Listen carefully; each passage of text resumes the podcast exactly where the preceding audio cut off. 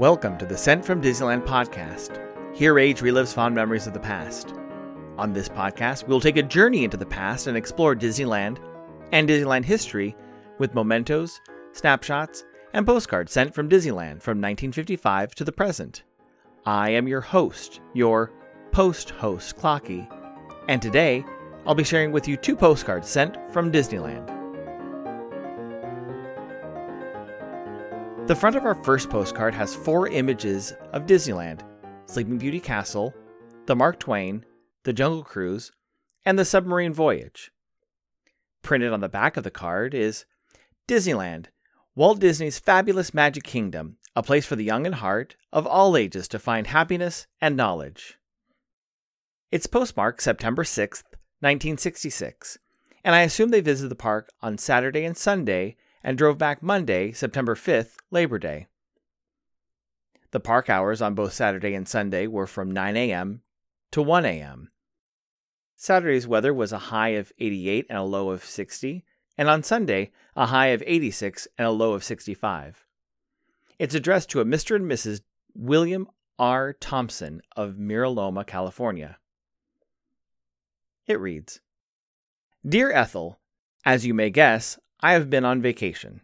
We spent our last two days here. I'm home now and getting ready to return to school, so I'll write and tell you my new address soon. Okay? Love, Priz. I hope Priz spent a lot of time in Tomorrowland. After that Labor Day weekend, Tomorrowland was scheduled for its first major refurbishment. The Art of Animation and Art Corner, where Buzz Lightyear's Astro Blasters is today, was removed to make room for Circle Vision. The infamous flying saucers were removed and replaced with a new performance area and is now the location of Space Mountain and the Tomorrowland Theater. Rocket to the Moon was removed for a similar attraction and is now the home of Alien Pizza Planet. The Tomorrowland Jets were dismantled, but the ride concept was kept and moved closer to the center of Tomorrowland. The original location was closer to where the Tomorrowland Terrace stage is now. The Tomorrowland Jets attraction concept lives on in the park today with the Astro Orbiter, or as I like to call it, Space Dumbo. Most of everything that was removed was done to enhance the theming of Tomorrowland. Almost everything else was replaced with a similar or plus attraction. The Flying Saucers is the only attraction that does not fit these two categories. There are many issues with operating the ride, the Flying Saucers attraction had a small revival at Disney California Adventure with Luigi's Flying Tires, but those were scrapped too after three years, almost twice as fast as its inspiration. I found it fascinating that Priz came down to Disneyland from Northern California and was less than a half an hour away from her friend Ethel, but didn't call or set up some time to visit while she was there during the long weekend.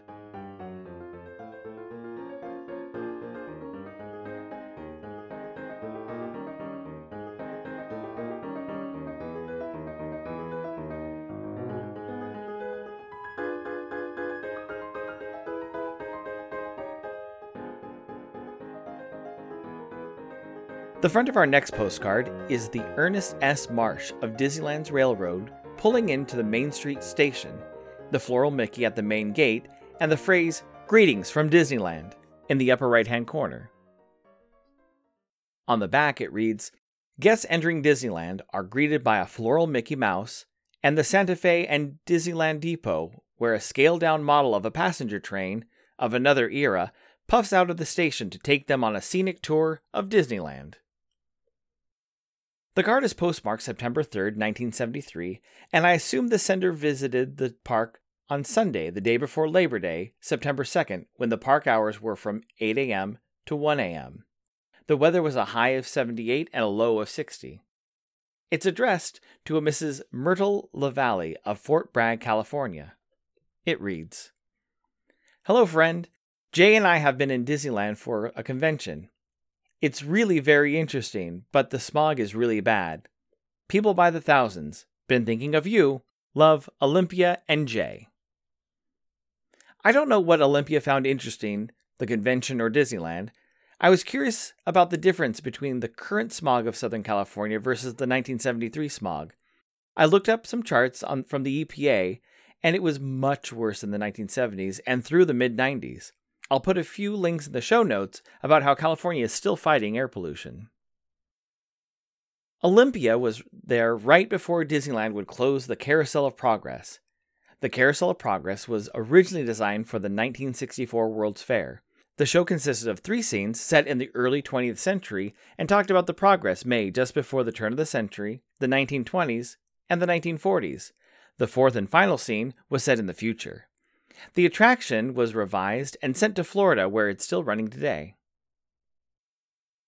Something to note about both of these trips to Disneyland is the 1 a.m. closure time for the park. The summertime, or peak season for Disneyland, would include park hours from 8 or 9 a.m. until 1 a.m. until the mid 90s. Thanks for listening to Sent from Disneyland. If you enjoyed this podcast, please subscribe and tell your friends.